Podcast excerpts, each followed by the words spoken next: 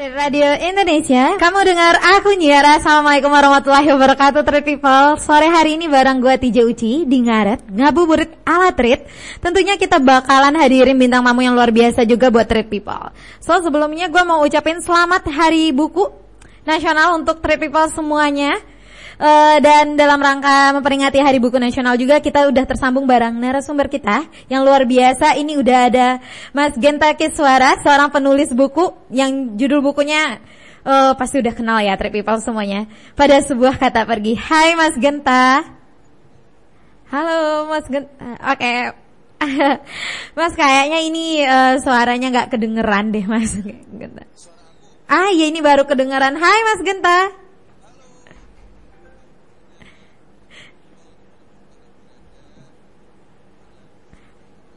Iya, alhamdulillah sehat Mas. Uh, ini suaranya lumayan jauh deh kayaknya gitu.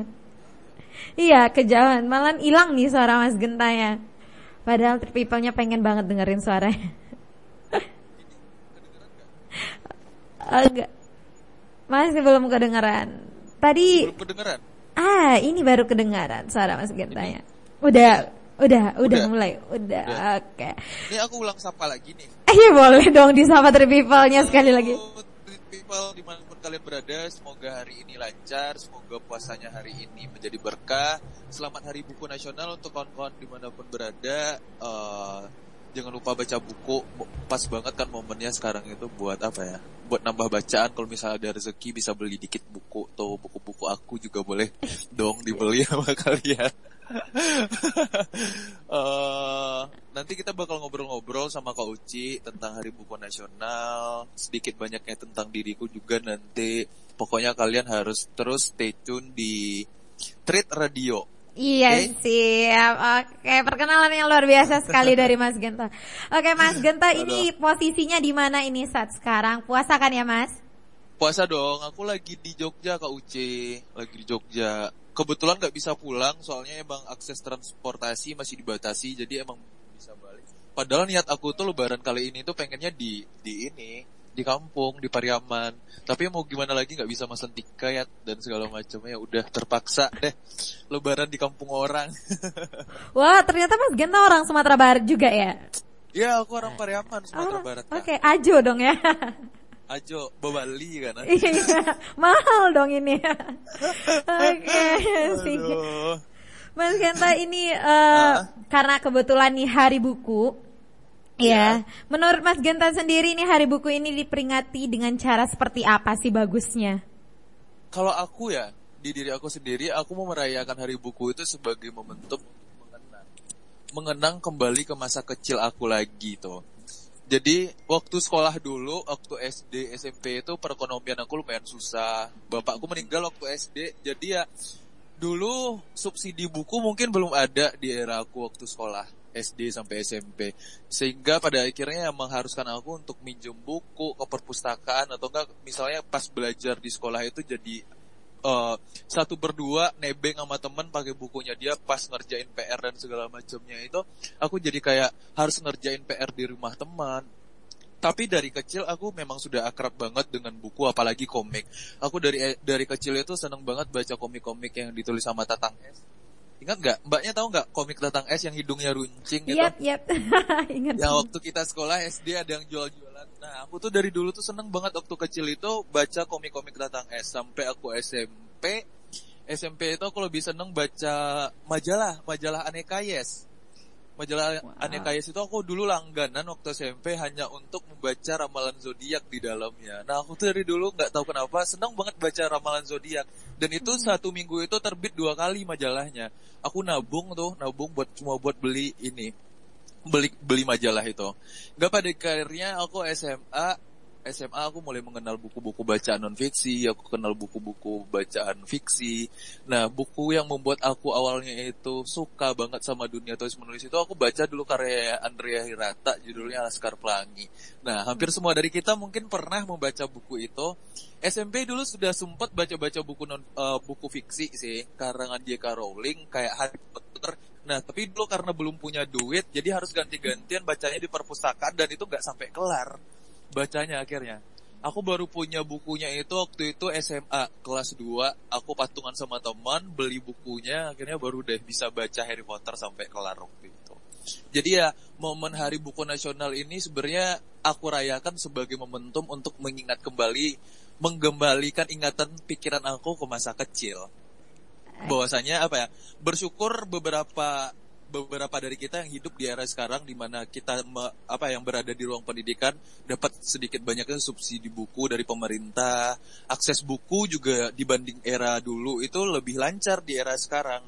Jenis bacaannya pun zaman sekarang lebih beragam dibanding misalnya kita yang hidup di, di, di yang pernah sekolah di tahun 2000-an uh, 2002, 2003, 2004, 2005, 2006, 2010 ke bawah deh. Nah itu aksesnya juga sulit, terus ya intinya sih nggak ada alasan untuk kawan-kawan semua di era sekarang dengan akses buku yang sudah mudah didapatkan ini untuk tidak membaca lagi. Karena membaca itu penting banget.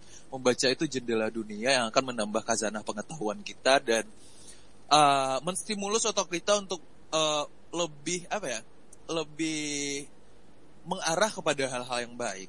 Gitu sih kak Uci kalau dari aku. Wow luar biasa banget. Ini emang ala jawaban seorang penulis banget ini dari Mas Genta ya. Yang emang udah kayak udah mendarah daging itu membaca itu udah menjadi antara Genta dan membaca adalah hal yang tidak bisa dipisahkan sepertinya ya. Oke. Okay. Iya. Ya kak. Oke, okay, ini Mas Genta. Uh. Uh, itu kalau dari Mas Genta uh. sendiri itu kan uh, membaca itu seperti nostalgia aja, nostalgia Nos gitu ya. Nostalgia. nostalgia, yeah. mengingat masa kecil dan segala macamnya. Nah, uh. sepenting apa sih kita harus memperingati Hari Buku itu, Mas Genta? Tentunya yang pertama dengan mengecek kembali sudah sejauh mana hari buku itu kan diperingati setiap tahun ya. Mm-hmm. Setiap tahun pada tanggal 17 Mei. Itu dimulai peringatan Hari Buku Nasional itu tahun 2002. Dicetus oleh salah satu menteri di saat itu dalam memperingati juga uh, perpustakaan besar Republik Indonesia Perpustakaan Nasional yang ada di Jakarta. Tentu hal itu juga ada dasarnya kenapa dia menjadikan hari ini sebagai tanggal 17 Mei sebagai Hari Buku Nasional. Waktu itu emang minat baca Indonesia di kala itu tuh memang di, bisa dikatakan kurang. Indeks indeks orang yang membaca di tahun itu tuh bisa dikatakan 0,001 persen kalau nggak salah. Aku tadi sempat baca-baca tentang itu. 0,001 persen dalam artian dari seribu orang itu hanya satu orang yang ada yang punya minat untuk membaca gitu.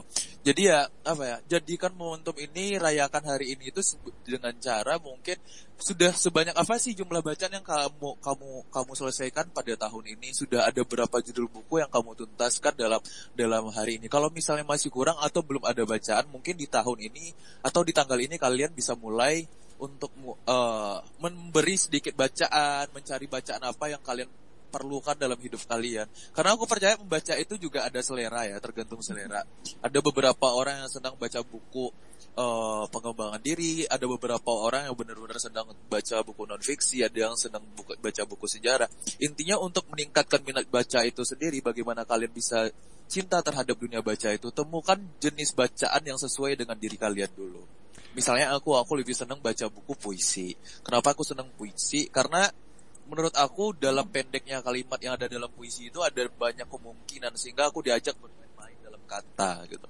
Jadi ya menurut aku menumbuhkan minat baca itu mulai mungkin dari dari menemukan jenis buku yang bisa bikin kalian jatuh cinta terhadap dunia baca itu sendiri. Gitu Oke, okay, berarti kalau seandainya kita suka baca buku uh, atau ingin menumbuhkan minat baca buku itu nggak harus semua ya. buku dibaca gitu ya? Enggak, karena menurut aku membaca itu adalah selera ya. Dan baca itu juga ada tingkatannya menurut aku. Gak mungkin kita baca IPA buku, eh, buku IPA kelas 6 tanpa kita membaca buku IPA kelas 1 gitu. Jadi uh, mungkin bisa kalau misalnya kalian tidak suka dengan buku-buku tebal bisa dimulai dengan buku-buku yang tipis dulu semacam kumpulan cerita atau cerpen atau puisi. Itu bukunya kan kebanyakan emang 120 halaman gak nyampe 200 halaman. Nah mungkin bisa cari-cari buku-buku yang emang tipis dulu. Karena kebanyakan teman-teman aku lihat kenapa dia malas membaca buku dia udah lelah duluan melihat melihat apa ya medium buku yang sangat tebal ukuran buku yang sangat yang sangat banyak. Jadi ya uh, baca carilah buku yang tipis dulu dimulai dari sana atau enggak baca buku ringan-ringan dulu kayak buku buku-buku cinta, buku-buku motivasi yang bisa meningkatkan gairah hidup yang ada, gairah gairah kalian dalam membaca itu sendiri. Gitu, Pak Uci. Oke, berarti itu intinya ya. Temukan yeah. yang disukainya tuh apa gitu Bener. dulu ya, Mas Genta. Uh -uh.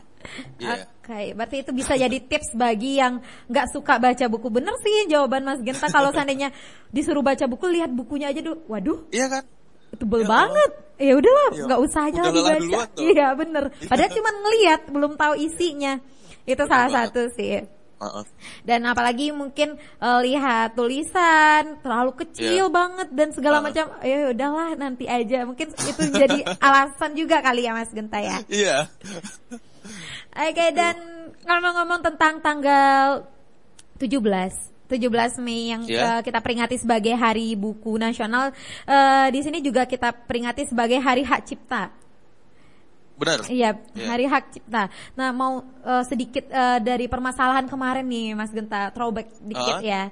Itu kemarin lagi booming-boomingnya atau lagi banyak-banyaknya penyebaran buku via PDF. Iya. Yeah. Yep. Itu mau nggak buku ini? Uh, uh. Japri DM ya. Yeah. Ini ya, uh. nanti kalau mau dapetinnya syaratnya uh, post ini lagi ya gitu. Yeah. Nah, menurut Mas Genta sendiri itu gimana tuh sebagai seorang penulis buku ya ini ceritanya ini? Uh, tentunya itu merugikan ya kepada si pengkarya dan kepada pihak-pihak yang terkait di dalam karya tersebut gitu loh. Tapi naasnya kita hidup di negara yang mungkin apa ya uh, sangat bisa dikatakan bukan sangat selektif dalam harga sih. Ya kita sadar di Indonesia tidak semua perekonomian orang itu uh, benar-benar bisa dikatakan uh, menengah ke atas. Tapi ya banyak dari kawan-kawan kita itu yang hidup dengan taraf perekonomian menengah ke bawah gitu. Tapi ya uh, jadi ketika seseorang hidup di di perekonomian uh, kelas bawah mulai uh, apa ya perekonomian uh, tidak stabil gitu jadi harga akan akan menjadi pemicu untuk mereka membeli mengadopsi uh, karya-karya bajakan, barang-barang bajakan dan segala macam ya kita mungkin nggak bisa membatasi hal itu, tapi mungkin kita bisa mengedukasi mereka bahwasanya itu adalah sebuah bentuk kesalahan. Aku kemarin dengan beberapa penulis lain kayak Boy Chandra yang dari Padang, terus juga ada J.S. Kairen dari Padang.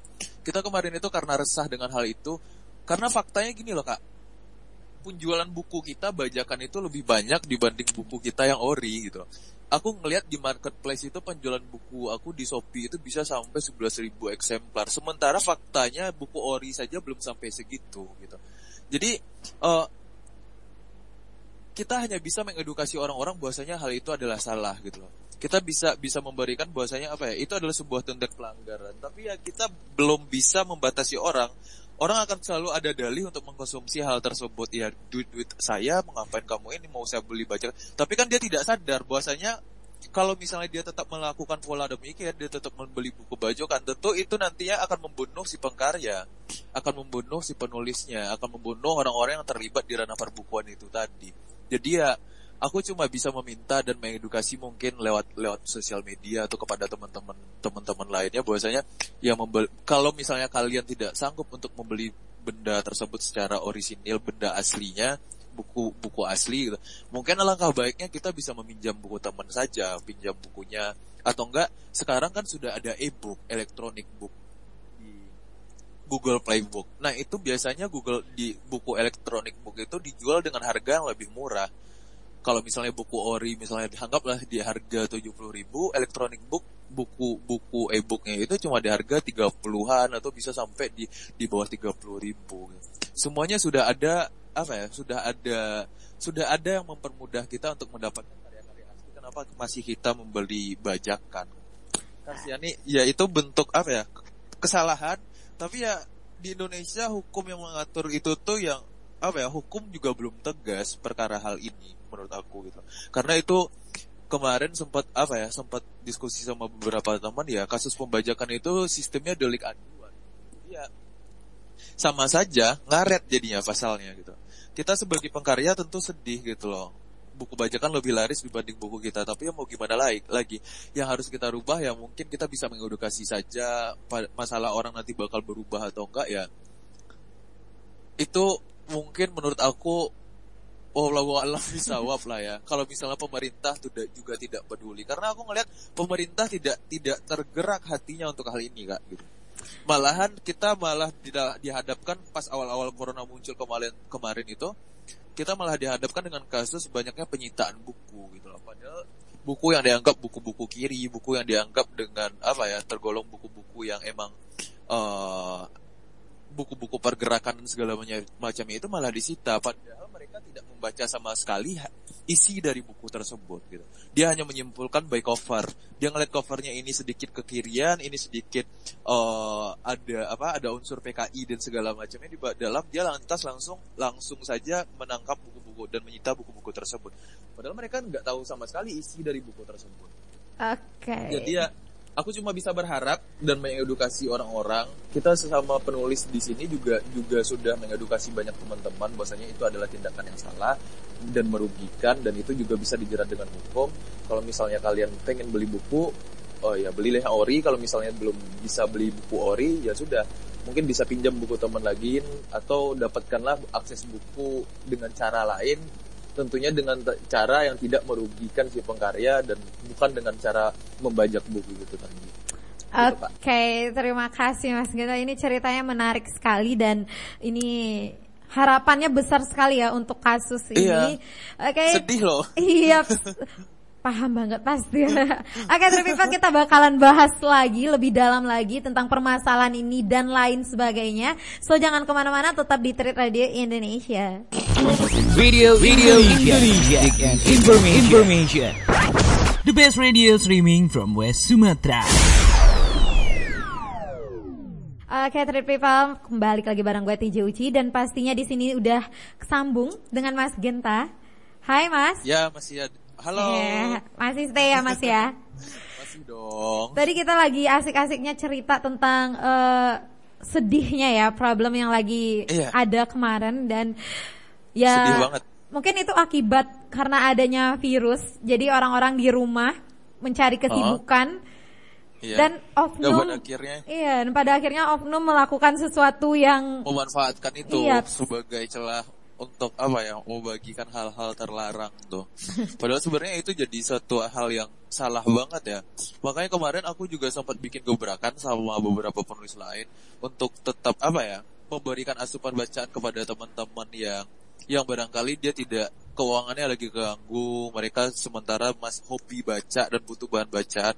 Kita kemarin itu bikin novel berempat dan itu bisa dinikmati di salah satu platform baca namanya Wattpad. Nah, kalian bisa searching aja untuk kawan-kawan yang mungkin lagi kekurangan bahan bacaan sekarang dan butuh bacaan yang baru bisa di searching aja di Wattpad itu novel rantai. Aku bikin empat empat penulis di sana ada aku, JS Kairen, ada Boy Chandra, sama ada Dodi Parananda. Empat-empatnya orang Padang semua tuh. Nah, kita bikin novel secara bergiliran di sana, satu novel yang ditulis secara bergiliran gitu. Itu juga sebagai bentuk upaya kita terhadap teman-teman yang mungkin uh, apa ya? Sebagai bentuk untuk mengurangi PDF bajakan itu tadi, selain bikin gebrakan video dan segala macam di media sosial, kita juga kita juga berpikir bagaimana caranya untuk me, apa ya? menyiapkan uh, bahan bacaan untuk kawan-kawan yang memang sulit untuk beli buku dan segala macamnya. Akhirnya udah timbul ide itu bikinlah novel rantai ke mana. Itu Kak Uci. Oke, okay, berarti itu salah satu antisipasinya ya Mas Genta ya? Iya, iya. Okay. dan uh, gini nih Mas, uh, mau tanya juga, harapan Mas Genta uh, di Hari Buku ini untuk seluruh rakyat Indonesia deh dulu. atau kita kecilin pemuda deh karena beberapa pemuda ini kan banyak juga uh. nih yang minat bacanya kurang gitu ya Mas ya. Uh -uh. Jadi apa nih harapan yeah. dari Mas Gentanya sendiri? Harapan aku sendiri tentu apa ya? Kita hidup di era digital di mana segala sesuatu hal itu tersaji secara belak-belakan. Kita bisa pilih, kita punya mesin penjelajah, tinggal ketik apa pun dan kita bisa dapati hal yang kita cari. Tentunya dengan momen Hari Buku Nasional ini harapanku bijaklah menggunakan media sosial gitu loh. Cari hal-hal yang memang yang memang membuat ke diri kalian dan pikiran kalian itu bertumbuh gitu. Karena aku banyak sekali lihat teman-temanku mereka hanya buang kota misalnya anggaplah memang duit mereka yang beli kota tersebut gitu. Dia rela menghabiskan duit 30 gig eh kuota 30 giga dalam sebulan. Itu hanya untuk main game gitu. Padahal sebenarnya 30 giga sebulan itu bisa dimanfaatkan untuk berbagai hal, bisa ikut kelas kelas kreatif di media sosial macamnya. Apalagi pas pandemi saat ini banyak banget kelas-kelas gratis yang bisa kita ikuti gitu. Banyak banget kelas-kelas yang emang apa ya, bermanfaat untuk diri kita, menambah skill kita, mengasah pemikiran kita dan itu tidak ada bayaran. Kalian hanya cuma modal kuota doang, kalian uh, bisa mengikuti dan nambah ilmu kalian dengan duduk manis di rumah saja lewat telepon genggam kalian. Jadi yang menurut aku apa ya? Hari Buku Nasional itu juga juga juga harus membuat kita menjadi seseorang yang eh menyadari di, menyadari diri kita bahwasanya kita manusia yang akan selalu kekurangan kekurangan baik atas ilmu dan atas hal apa pun gitu. Ya, terus belajar dan terus mencari hal-hal baik yang berada di sekitar kalian jangan terlena atas apa pun yang menyenangkan tapi nggak ada dampaknya. Iya, bener banget. Banyak ya gitu, kalau seandainya oke lihat-lihat sesuatu tapi ya dinikmati sesaat dan efeknya nggak iya. ada gitu kan. Iya. Mm -mm. Jadi jangan begadang hanya gara-gara game. Padahal sebenarnya ya main game nggak ada yang salah. Game itu juga bisa mendatangkan income kepada seseorang ketika dia serius sih. Tapi ya pandai-pandai membagi waktu jangan sampai hanya gara-gara main game hanya gara-gara sesuatu hal yang yang tidak berfaedah terhadap diri kalian hal-hal yang wajib malah jadi terganggu gitu padahal sebenarnya di masa muda ini banyak sekali hal-hal positif yang bisa kalian lakukan gitu agar hari tua kalian tidak menyedihkan nantinya oke okay, inti utama gitu. hari yeah. oke okay, mas Genta uh. gini nih kan uh, sekarang anak-anak uh, muda dan remaja lah ya itu bilang yeah. kalau dirinya itu milenial serba digital yeah. ya untuk apa baca yeah. buku pasti udah pernah dengar kayak kayak gitu ya mas ya uh, nah yeah. itu kan salah satunya menimbulkan minat baca di negara kita sendiri itu menurun gitu uh. bukan malah naik tapi menurun uh. nah menurut mas Genta sendiri hal apa sih yang bisa dilakukan supaya ini minat bacanya yuk dikit dikit nambah bukan Berarti nggak uh. bisa nambah drastis ya Mas ya? Iya. Pasti harus ditambah dikit-dikit itu gimana caranya ya biar sadar gitu kalau sebenarnya buku uh. itu jendela dunia dan itu bukan hanya pepatah uh. kuno gitu. Iya. Jadi gini ya, sebenarnya aku juga nggak setuju kalau misalnya beberapa orang bilang minat baca itu rendah gitu. Di tahun ini dan tiga tahun belakang itu minat baca Indonesia bisa dikatakan cukup baik menurut aku. Cuma membaca itu diidentikan dengan ketika seseorang memegang buku. Ada medium yang dia pegang, entah itu buku atau koran gitu. Sementara di zaman sekarang itu membaca itu juga bisa melalui jejaring sosial. Sehari-hari kita mengkonsumsi caption, sehari-hari kita mengkonsumsi Twitter, bacaan yang ada di media digital. Jadi kenapa minat baca Indonesia selalu dibilang rendah sama orang-orang? Ya, itu apa ya? tolak ukurnya itu jumlah buku yang terjual dan buku jumlah buku yang terbit sebenarnya yang dijadikan orang-orang tersebut sebagai patokan untuk mengukur minat baca itu sendiri. Padahal ya menurut aku minat baca yang ada di Indonesia ini tinggi meskipun orang-orang hanya membaca lewat gadget doang. Lewat handphone. Kita kan nggak pernah tahu. Mungkin aja teman-teman kita sering langganan buku uh, electronic book dibanding buku fisik gitu. Nah, uh, itu kan juga nggak bisa diukur gitu loh. Jadi ya kalaupun misalnya dia tidak beli e-book, menurut aku minat baca Indonesia itu tetap tinggi sekarang di tahun sekarang. Kenapa? Hari-hari konsumsi media media sosial orang itu meningkat, meningkat setiap harinya. Oh, apalagi di Twitter, masyarakat Indonesia terkenal aktif sekali di media sosial. Di Instagram juga hari-hari mereka baca caption, hari-hari mereka baca tweet. Jadi ya apa ya? Kalau misalnya ada orang bikin statement uh, minat baca Indonesia sekarang buruk ya aku juga nggak setuju tapi jika dihitung dari jumlah buku buku yang terjual mungkin itu memang buruk karena sebagian itu malah beli buku bajakan jadi yang dihukum dihitung jumlah buku ori yang terjual sementara jumlah buku bajakan yang terjual tidak dihitung nah dia berpatokan pada angka tersebut jadi sebenarnya minat baca Indonesia saat ini sudah sudah cukup baik. Uh, apa ya uh, event-event event-event dan komunitas-komunitas baca juga sudah mulai banyak. Uh, ruang-ruang literasi itu juga sudah ada hampir di setiap kota. Perpustakaan pun aku lihat di saat ini juga sudah cukup ramai gitu.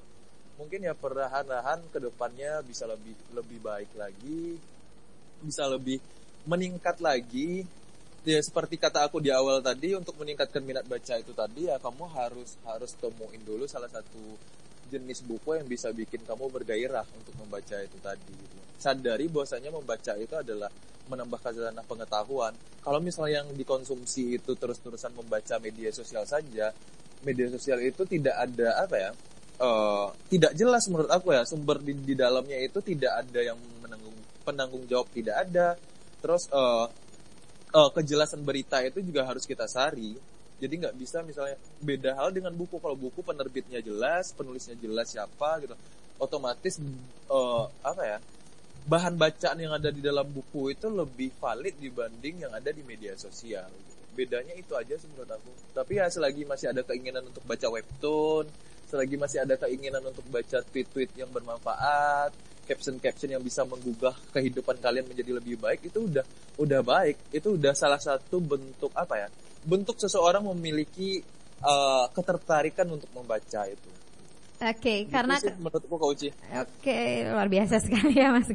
Karena ketertarikan itu yang paling penting ya, Mas. Iya, mungkin orang membaca tidak tidak tidak buku gitu loh. Tapi di sisi lain ada yang hobi baca artikel. Kayak temanku ketika aku berikan dia buku ya, coba baca buku ini, coba baca buku ini. Mereka malah enggak ah, enggak. Aku selera bacaanku lebih ke komik, aku lebih senang baca webtoon katanya. Aku lebih senang baca-baca cerita yang ada di jaring sosial.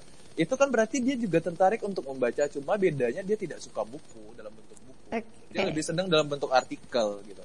Nah, nah asnya di Indonesia dihitung jumlah baca itu berdasarkan buku yang terjual. Jadi ya sebenarnya Indonesia ini minat baca anak muda sekarang itu tinggi sekali. Hari-hari dia baca caption kayak kita misalnya sebelum tidur pagi kita baca berita di Twitter, kita baca berita di caption. Apakah itu tidak membaca? Jadi makna membaca itu sendiri sebenarnya di zaman sekarang itu menurut aku sudah bergeser. Kalau zaman dulu sebelum adanya jejaring sosial, membaca itu selalu diidentikan dengan koran, diidentikan dengan seseorang yang memegang buku. Gitu. Nah, zaman sekarang orang baca gadget juga bisa bisa membaca berarti. Oke. Okay. Gitu Iya berarti uh, hanya terhitung melalui cetakan buku gitu Bener. ya mas. Makanya. Oh ya kalau mau hmm. dihitung hmm. ya hitunglah berdasarkan uh, apa angka angka angka jumlah pengguna media sosial itu juga penting untuk dihitung. Terus jumlah konten per hari yang disajikan oleh ber, beraneka macam media itu juga bisa dijadikan patokan untuk untuk menghitung jumlah jumlah minat baca orang yang ada di Indonesia ini bukan hanya dari buku saja. Karena membaca bukan hanya perihal buku, membaca itu perihal banyak menurut aku. Iya benar sih. Seperti kayak membaca caption atau komentar iya. orang-orang pun itu udah membaca ya. Apalagi netizen yeah. Indonesia itu kayaknya untuk baca komentar itu lebih cepet yeah. ya, lebih gaspol yeah. gitu. Ya. Yeah. Oke, okay. tapi benar sih kata Mas Genta tadi kalau di internet atau media sosial ya penyaringnya itu yang kurang kali ya nah, mas. Iya. Apalagi untuk anak. Ada. Uh -uh. Penjelasan sumber dan segala macamnya itu dikembalikan kepada diri kita. Uh, benar atau salahnya itu ya balik dari kita. Makanya ketika kamu mendapati suatu berita, mendapati suatu bacaan di media sosial, jangan lantas percaya, dikaji lagi, cari perbandingannya, baca di media lain, apakah sudah benar. Karena banyak banget salah kaprah itu timbul ketika kita membaca sumber yang ada di media. Padahal itu hanya akal-akalan kadang, atau itu hanya hope dan segala macam. Iya. Gitu, dan hal yang bikin salah menimbulkan persepsi yang berbeda ya di masing-masing kita. Padahal yeah. untuk memilah suatu bacaan yang benar itu penting banget gitu ya mas. Benar. Oke, okay, people ini luar biasa sekali dan uh, gini mas kita, kalau seandainya uh. sekarang ini kan banyak tuh di media sosial dan segala macam itu dari segi penulisnya nih, mengurangi uh, semangat untuk menulis atau mencetak buku nggak sih? Mengurangi semangat dalam mencetak buku dan menulis, tentu tidak ya.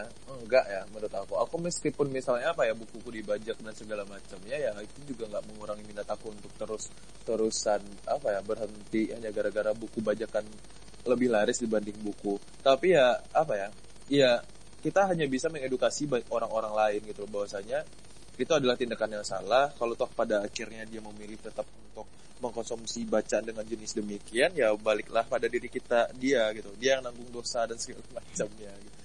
Uh, kalau dari industri sendiri itu mungkin kemarin itu sudah banyak uh, dari penerbit dari teman-teman yang berada di ranah perbukuan bikin gebrakan ada yang sampai laporin pembajak dan segala macamnya ke buku untuk bikin shock terapi kepada mereka dan mungkin ke depannya uh, bakal bikin gebrakan yang lebih gede lagi bakal bikin mungkin ya bikin kejelasan untuk pemerintah untuk memberikan kejelasan terhadap kasus bajakan ini. Tapi menurutku nggak bakal bisa deh, nggak bakal bisa hilang oknum-oknum demikian. Selagi masih ada harga, selagi masih ada apa ya uh, tempat percetakan itu nggak bakal ada yang namanya pembajakan itu bakal hilang. Karena orang kadang apa ya pengen pengen sesuatu yang isinya sama, tapi mereka pengen harga murah, manusia akan selalu tertarik atas atas apa ya, atas harga yang murah. Jadi ya apa ya, kalaupun misalnya pengen pengen pengen memberikan pemahaman ya, berikanlah pemahaman kepada orang-orang terdekat, kepada anak kita dan keluarga kita. Karena menurutku kita percuma membicarakan segala sesuatu secara besar ya, secara global, secara menyeluruh gitu. Tapi dari diri kita sendiri dan orang-orang terdekat kita tidak pernah kita edukasi. Jadi menurutku yang sebaik-baiknya ya rubah dulu pola-pola orang-orang terdekat kita, orang tempat di dekat uh, tempat kita tinggal, orang-orang yang berada di dekat rumah kita, adik-adik kita, beri pemahaman sejak dini bahwasanya membeli membeli bajakan itu adalah suatu tindakan kriminal dan dan hal itu salah. Gitu. Oke, okay. itu penting sih diajarkan untuk uh, adik-adik yang kecil dan enggak hanya kecil aja, tapi teman-teman kita juga harus diedukasi seperti itu ya, Mas. Uh, Jangan Jadi, pernah kalau misalnya dia punya buku bajakan ya tegur, jangan dibiarin. Hanya karena dia punya bu apa ya hanya karena kita dia teman kita terus kita nggak berani dengur maunya harusnya kita tegur. Kamu jangan beli bajakan. Bajakan itu merugikan orang ini adalah tindakan pengelanggaran dan segala macamnya. Kasih kasih tahu dia tegur dia. Tapi nah saya kita kadang malas menegur orang. Udahlah biarin lah gitu. Duit duit dia kok dia yang beli dia juga yang bakal mempertanggungjawabkan. Kayak gitu. Kalau nggak kayak gitu ya pembajakan nggak bakal bisa hilang Iya, yep, benar banget. Dan itu sih uh, rasa peka dengan sesama. Karena kalau uh, kita membajak atau membeli bajakan itu secara tidak langsung kita tidak menghormati si pembuat karya gitu ya, Mas ya. Bukan hanya tidak menghormati, sama saja kalian membunuh perlahan-lahan okay. industri buku yang ada di di di Indonesia ini gitu sama aja nanti buku dibajak terus penghasilan penulis tidak ada penerbit mengalami kerugian industri buku bakalan mati hingga pada akhirnya pasokan bacaan yang ada di Indonesia ini berkurang kalian jadi sulit mencari buku cari referensi buat tugas dan segala macamnya itu jadi sulit dan yang ruginya ya kita ke depannya sebenarnya iya. ya. Oh, Oke, ini sedikit membuka ya dan banyak sih membuka wawasan kita juga anak muda sekarang. Kalau apa yang kita lakukan itu merupakan hal yang tidak baik dan kalau kendalanya masalah duit itu masih ada kok solusi yang lainnya seperti yang dijelasin sama Mas yeah. Genta tadi. Yeah. Atau barangkali bisa patungan ya Mas ya. Ya patungan gitu, beli buku ori ganti-gantian bacanya giliran kalau misalnya ini udah selesai ganti lagi. Atau enggak sekarang kan banyak perpustakaan. Perpustakaan daerah itu menurut aku sekarang apa ya jenis bukunya juga sudah lebih beragam yang dia sediakan mungkin kalian belum pernah cobain main ke perpustakaan hampir setiap daerah. Sekarang setiap kota provinsi kabupaten itu sudah ada perpustakaan daerahnya kan. Kalau misalnya kalian butuh bacaan sementara kalian nggak ada duit kan bisa dipinjam di sana banyak kok yang mempermudah kita sekarang. Kadang kita aja yang malas nyari gitu. iya udah, udah cari jalan yang instan pergi ke pasar burung beli buku bajakan di sana itu kan salah sebenarnya. Ya, dan satu lagi mindset sih ya Mas ya, karena orang kan berpikiran kalau ke perpustakaan itu bacanya baca bacaan yang sulit yeah. dicerna, pelajaran yang ribet dan segala macam. Padahal oh. sebenarnya oh. enggak juga sih ya. ya. Perpustakaan sekarang udah banyak banget buku-buku fiksi juga udah banyak kok di display sama dia gitu. Aku kemarin itu sempat ngisi di perpustakaan daerah Banyumas, terus Tuban, aku ngisi acara di sana dan akses buku mereka itu sudah sudah lancar mereka sudah kerjasama dengan beberapa penerbit yang emang digandrungi oleh anak muda saat ini gitu.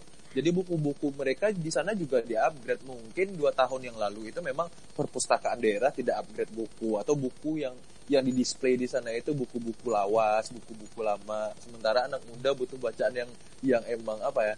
yang lagi yang lagi rame dibicarain, yang lagi rame dibaca teman-temannya. Okay. Nah sekarang kita perpustakaan udah di-upgrade, bacaan bukunya pun juga sudah varian pilihan bacaan kalian di sana juga sudah bisa lebih banyak. Iya, dan intinya itu mengenali bacaan yang pengen dibaca itu seperti apa. Oke, okay, People, kita bakalan lebih bahas lagi dan next kita akan bahas varian buku yang seperti apa sih yang digandrungi oleh anak muda sekarang. So jangan ke mana-mana, kita dengerin yang satu ini dulu.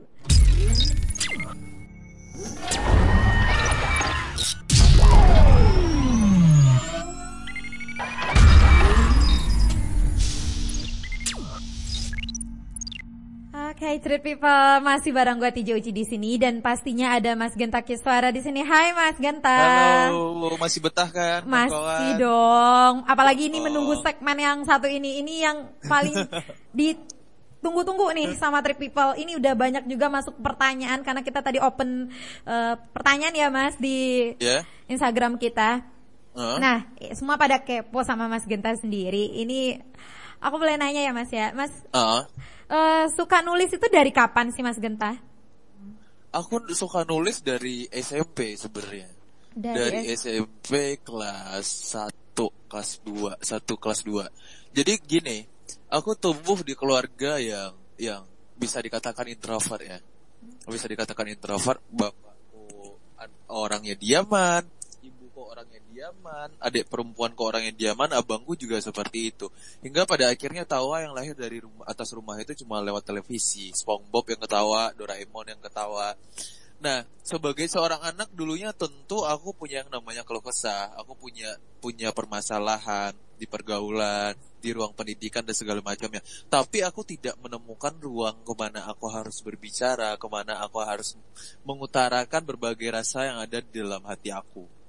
Hingga pada akhirnya saat apa ya, mulai kelas 1 SMP itu aku membiasakan diriku sebelum tidur itu menulis menulis diary dulunya aku gambar banget waktu SMP itu kan kita budaya itu mungkin udah mulai terkikis ya. Perasaan aku waktu SMP itu waktu aku SMP ya hampir semua murid yang ada di sekolah tuh punya diary. Ayo dong isi dong tempat tanggal kalian, tanggal lahir kalian di di diary aku gitu. Nah dulunya aku seneng banget beli diary. Sebelum tidur aku nulis apa aja ha- hal yang aku lakuin hari itu, apa aja yang bikin aku sedih, apa aja yang bikin aku aku senang sebagai medium, sebagai ruang untuk apa ya, mengutarakan berbagai hal yang mungkin gak bisa aku utarain ke orang gitu. Jadi kalau misalnya aku utarain nih kalau kesahku, permasalahan keluarga dan segala macamnya itu jadi kayak orang malah bisa hilang simpatik sama aku atau itu akan menimbulkan masalah baru. Aku setakut itu dulunya untuk berbicara kepada orang. Nah, berangkat dari sana, akhirnya aku senang menulis, mulai dari diary, terus dulu waktu kelas 3 SMP itu aku kelas 3 SMP aku udah berani bikin yang namanya jurnal harian. Aku bikin 30 hari bercerita tentang rumah, kalau kesah di rumah dan segala macam ya. Jadi ya menurut aku menulis itu tadi sebenarnya adalah habit, pengalaman, proses gitu loh. Sesuatu yang emang harus dilakukan secara berulang-ulang gitu. Menulis itu bukan menurut aku bukan bawaan lahir kayak apa ya, anugerah Tuhan enggak, tapi menulis itu bisa dipelajari sebenarnya. Nah, untuk mempelajarinya bagaimana ya akrabilah, mulailah.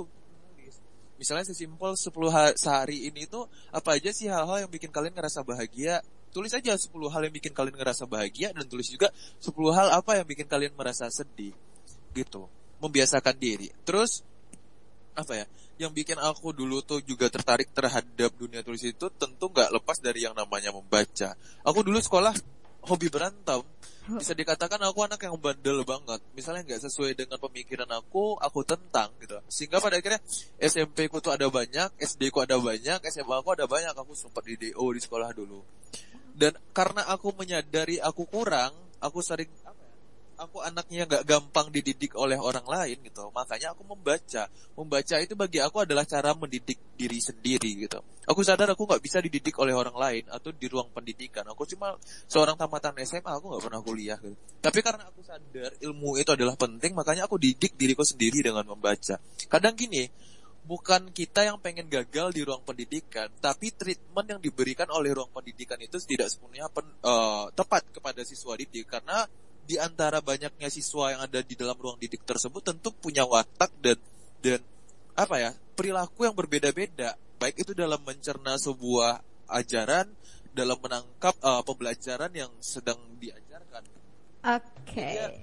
Menurut aku ketika kalian sulit untuk dididik, kalian sulit untuk mengutarakan banyak hal kepada orang lain atau kepada keluarga kalian, mulailah untuk menulis. Karena di dalam menulis itu adalah ada ketenangan yang akan kalian dapatkan dan itu semacam proses healing menyembuhkan banyak hal yang ada di dalam diri kalian, entah itu kebahagiaan, kesedihan dan segala macamnya itu coba diutarain aja lewat tulisan. Aku dulu akrab dan mengenal dunia tulisnya itu hanya gara-gara itu menjadikan menulis sebagai medium medium eh untuk semua masalah-masalah aku. Oke, tempat Gitu. curhat ya Mas Genta ya. Tempat curhat, iya, Oke. benar. Mas Genta ini eh, kalau kita lihat ya dari buku-buku, sekarang udah berapa buku sih Mas yang udah di? Udah empat, Udah empat. empat buku. Oke, Heeh. yang pertama itu eh, yang pada sebuah kata Pada itu ya. sebuah kata pergi, ya. Yang kedua itu ada evolusi rindu, yang ketiga ada nelangsa, yang keempat itu kaladara. Oke, itu semua kepo nih ya Mas Genta ya, boleh Ah. ya dong ya. Iya, itu semua bukunya itu umumnya tentang cinta ya Mas ya. Tentang cinta, patah hati dan Cinta, kehilangan. patah lah. hati, kehilangan. Eh, itu udah konsumsi buat pada masyarakat ambiar ya kalau orang bilang sekarang. Iya, iya. Yang galau, yang eh, lagi hatinya dilema, nggak bisa ngungkapin segala sesuatunya, rasanya kayak buka deh Instagram Genta Giswara itu baca itu kayaknya yes ini gua. Oke, ini aku. Oh bukunya ini. Oke, ini dicari. Itu semua eh, sesuai kehidupan pribadi atau imajinasi nih Mas? Oh, sesuai kehidupan pribadi mungkin sebagian ya. Sebagian pernah aku alami.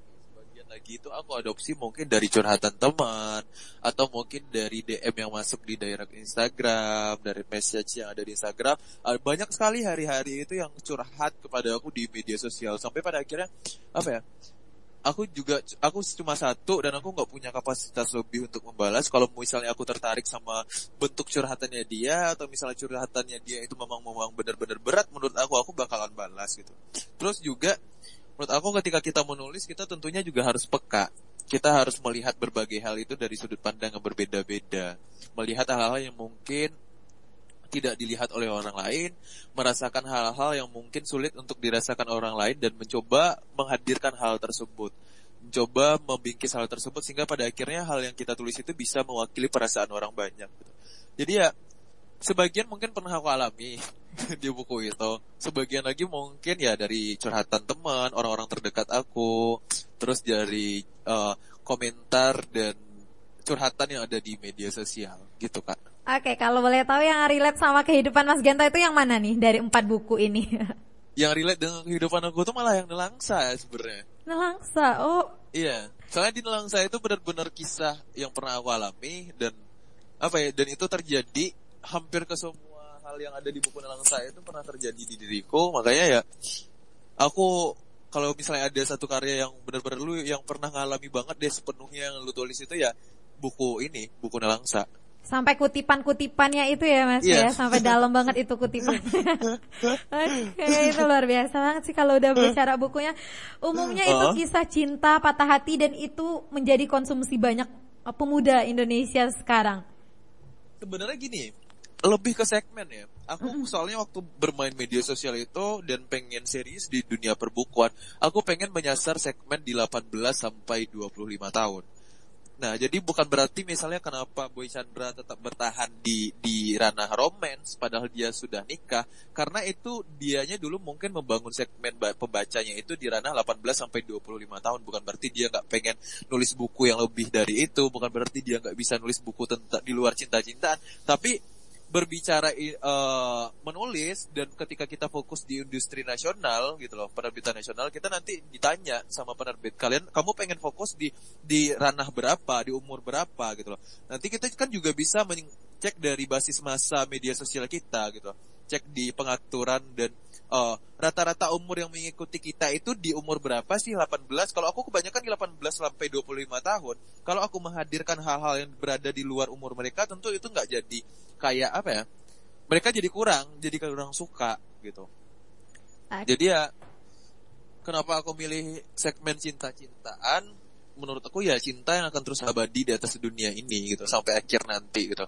Terus aku juga sadar bahwasanya Indonesia ini kurang cinta makanya jadi banyak yang barbar makanya politik jadi amburadul. Andai cinta itu dimasukkan ke dalam politik pasti orang-orang bakal lebih berempati di dalamnya bakal toleransi jadi lebih jadi lebih tinggi gitu. Nah menurutku Indonesia itu negara yang kurang cinta. Kalau misalnya ketika sebuah negara cinta memegang prinsip cinta mereka percaya akan kekuatan cinta dan segala macamnya mereka pasti bakal lebih bertoleransi dan lebih berempati gitu Oke, luar biasa banget cinta ya. Atas Ya, nama iya. cinta segalanya itu bakalan damai. cinta. Oke. Oh. Eh, Mas Ganta, ini kita mau bacain pertanyaan dari Ter People yang udah kita pilih ya Ya. Mas ya beberapa. Ini dari Meliana underscore Gusti. Terus Dia bilang kayak gini. Jadi seorang penulis pemula gimana sih cara kita untuk tetap yakin supaya karya kita itu bisa dinikmati banyak orang gitu, Mas? Heeh. Itu gimana Jadi- caranya gitu? caranya gini loh kita tentunya harus punya harus menyadari media sosial sebagai saluran berkarya. Kalau kitanya sendiri aja nggak pernah menyalurkan karya kita ke media sosial, bagaimana orang bisa tahu bahwasanya karya kita itu eh apa ya bagus atau enggaknya? Terus menurutku bagus atau tidak bagus itu hanya masalah selera ya, karena aku percaya apa pun jenis bentuk karyanya itu akan menemukan penyukanya masing-masing. Gitu. Kita nggak bisa maksa orang lain untuk suka karya kita. Kita nggak bisa maksa orang lain bahwasanya harus menaruh harap mau mengira tulisan kita ini baik dan bagus gitu. Yang bisa kita lakukan yang mengupayakan hal itu. Kita sekarang diberi media sosial ya bangunlah wasis masa di sana. Menurut aku aktif di media sosial ketika kamu benar-benar pengen fokus apa ya? Untuk mendistribusikan tulis-tulisan kamu ke banyak orang, tentunya kamu harus punya kekuatan di media juga. Gitu. Karena kalau misalnya kamu yang sendiri masih males untuk untuk apa?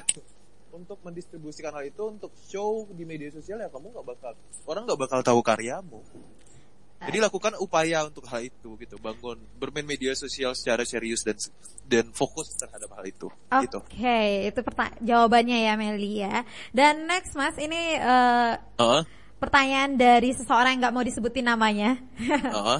Alias atau sebut aja Hamis Daud katanya. Oh, wis Daud. Mungkin mirip kali. Heeh. Tanya dong, eh, gini.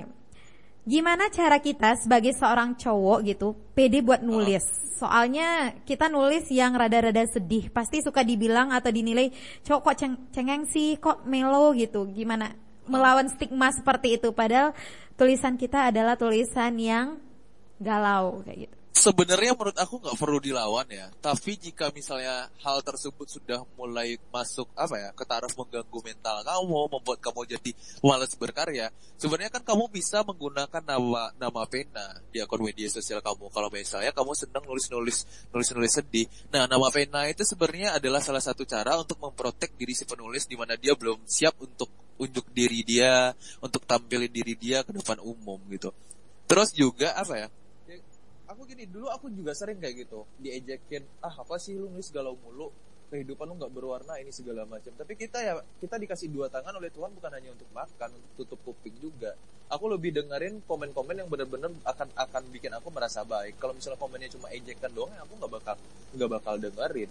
Ya sebaik-baiknya hal itu menurut aku adalah pembuktian kepada mereka ya bahwasanya hal-hal yang mereka hina hal-hal yang mereka remeh remehkan itu ya bisa kamu seriusi dan itu bisa bisa menjadi suatu hal hal yang luar biasa nantinya. Jadi ya buktikan saja menurut aku. Sebaik-baiknya tamparan itu menurut aku ya nantinya biar dia yang nampar diri dia sendiri biar dia merasa oh ternyata kegalauannya dia bisa jadi karya juga ya. Jawab aja kayak gini gue galau sih nggak apa-apa gitu. Tapi kan kegalauan gue bisa jadi reality nantinya bisa mendatangkan uang nantinya gitu. Lah kamu cuma sibuk komentar doang. Wow, dan nggak- itu ngejelep banget. Iya nggak usah nggak perlu dihirauin. Tapi kalau misalnya itu emang mengganggu dan kamu belum siap pakailah nama pena di media sosial. Jadi orang kan nggak tahu tuh siapa yang ada di belakang tulisan ini. Banyak kok penulis-penulis yang seperti itu. Misalnya kayak di Gradient itu dulu ada namanya Hujan Mimpi Stefani Bella. Bella itu dulu awalnya malah bikin nama nama nama akunnya itu Hujan Mimpi. Dan orang nggak tahu sampai dia punya karya. Setelah dia punya karya dia malah berani malah berani dan unjuk unjuk diri ini loh aku hujan mimpi aku adalah Stefani Bella kata. ya orang nggak bakal ngina lagi karena dia udah punya karya atas hal, hal yang dikira galau hal yang dikira orang adalah remeh temeh itu tadi Oke. gitu So Mas eh, Genta ini juga dari M Kurnia. Lebih enak mana Mas nulis di buku atau nulis di blog? lebih enak mana dua-duanya enak sih ya menurut aku intinya ya no- temuin platform yang bikin kamu nyaman. Kalau misalnya kamu lebih nyaman di blog karena menurut aku blog dan buku beda hal ya. Dua hal yang berbeda. Mungkin kalau blog lebih ke artikel lebih kepada ulasan dan segala macamnya tapi kalau misalnya kamu pengen memfokuskan diri untuk pengen punya karya ya kamu tulislah buku gitu. Tapi kalau pengen nge-share doang ya share aja di blog. Gitu menurut aku. Oke, dan ini terakhir dari Trip People juga ini Mas. Mau tanya Ya. nih. Eh, menurut Mas Genta, apa solusi untuk pemuda yang rentan galau atau bucin? Wah, solusi untuk orang yang bucin ya, yang rentan. Ya menurut aku dinikmatin aja ya kak ya. selagi itu tuh misalnya tidak bikin kamu terlalu gimana gimana ya kenapa emang apa yang salah dengan galau galau itu manusiawi menurut aku ya bagaimana nggak galau gitu loh. Kita pernah menjalani kehidupan secara bersama. Kita pernah menghabiskan waktu secara bersama. Kemudian kita berpisah. Wajar yang namanya kita terluka itu wajar gitu loh. Nangis nggak apa-apa. Nangis aja sekeras-kerasnya. Tapi sadar setelah kamu nangis itu kamu bakal baik lagi ke depan. Yang nggak usah berlarut-larut. Hidup harus terus berjalan dan kamu sadar kamu harus memperbaiki kehidupan. Jangan hanya karena kamu patah hati galau bucin malah ngerusak hal-hal yang menjadi impian kamu yang malah menjadi goal kamu ke depannya gitu. Cinta itu kadang juga harus dipikirkan secara realistis. Jangan sampai merusak kehidupan kamu gitu. Oke, super sekali dari Mas Genta ya. Aduh ini sebenarnya banyak yang harus kita perbincangkan, cuman ya kita di akhir oleh waktu ya Mas Genta ya. Tapi yeah. ini aku mau tanya sedikit sama Mas Genta. Ini uh, dengan keadaan yang lagi stay at home, ini ada project nggak yang dilakuin Mas Genta atau bikin buku sekarang atau gimana? sebenarnya buku aku yang kelima ini terbitnya sebenarnya bulan kemarin. Cuma gara-gara emang pandemi ini dan buat nerbitin buku jadi sedikit riskan beresiko gitu. Makanya diundur dulu. Untuk naskahnya sebenarnya udah siap gitu loh. Aku bikin novel sekarang ini novel pertama aku karena genre buku aku sebelumnya belum pernah novel. Nah buku kelima ini aku ngadirin novel dalam bentuk semi perjalanan, ada unsur keluarga juga, ada cerita tentang persahabatan juga, ada ke cerita tentang asmara juga di dalamnya. Dan mungkin bakal digarap, bakal uh, masuk proses percetakan dan segala macam itu setelah pandemi ini benar-benar kelar gitu. Karena kalau misalnya diterbitkan sekarang itu kayak beresiko orang lagi saving duit buat buat kebutuhan pokok dan segala macam ya. Menurut aku sih kalau nerbitin buku sekarang nggak nggak belum tepat aja makanya kemarin bikin project sama Boy sama teman-teman lainnya. Uh, ya udah kalian kalau misalnya pengen baca buku tulisan yang emang baru dari kami berempat kalian bisa pergi aja ke Wattpad. Nah baca di sana. Udah ada 12 episode 12 chapter di sana. Gitu, Oke, okay, itu menjadi solusi juga ya Mas Gita. Ya. Uh, berarti yang uh, projectnya ini, yang novelnya itu uh, kompleks ya di dalamnya, lengkap ya, gitu. Benar ada unsur keluarga, pertemanan, uh, percintaan dan persahabatan di dalamnya. Oke, mudah-mudahan segera rilis ya Mas Genta ya Amin. dan keadaan ini cepat pulih juga karena itu mempengaruhi semuanya. Wah, benar banget semuanya, finansial dan segala macamnya mulai terganggu. Sampai nggak bisa pulang kampung ya Mas Genta? Iya. Lebaran di rantau. Oke. Okay. Uh, eh, Mas Genta mau minta pesan dari Mas Genta untuk trade people yang ingin mencoba masuk ke dunia seni atau seni menulis lah. Apa uh, pesannya dan langkah utak pertamanya deh. Karena mungkin banyak yang pengen nulis tapi nggak tahu pertama itu harus ngapain gitu pesan aku sih aku pernah baca di buku Putut ya Putut EA judulnya itu bukan buku motivasi menulis apa ya ketika kamu ingin menulis ya sudah tidak usah ikat diri kamu dengan hal apa pun bebaskan diri kamu selayaknya anak kecil yang sedang bermain-main kata Putut di dalam tulisannya terus uh, ya ketika kita sadar kita pengen menjadikan dunia tulis itu sebagai suatu pekerjaan, passion dan segala macamnya, tentu kita harus memulainya.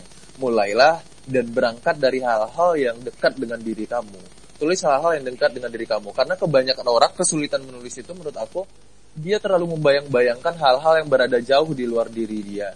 Padahal sebenarnya di dalam diri dia sendiri itu banyak cerita yang bisa diulik, banyak hal-hal menarik yang bisa diceritakan. Jadi ya ketika kalian menulis, tulislah hal-hal yang dekat dengan diri kalian, tulis hal-hal itu secara jujur dan libatkan hati kalian dalam apa pun yang kalian lakukan. Karena di saat apa pun kalian lakukan dengan hati, itu hasilnya akan diterima oleh banyak orang. Gitu aja sih pesan aku, Kak. Oke, terima kasih Mas Genta untuk waktunya. Itu kalimat yang terakhir itu penting ya. Apa pun yang dilakukan dengan hati, semuanya akan sampai ke hati juga.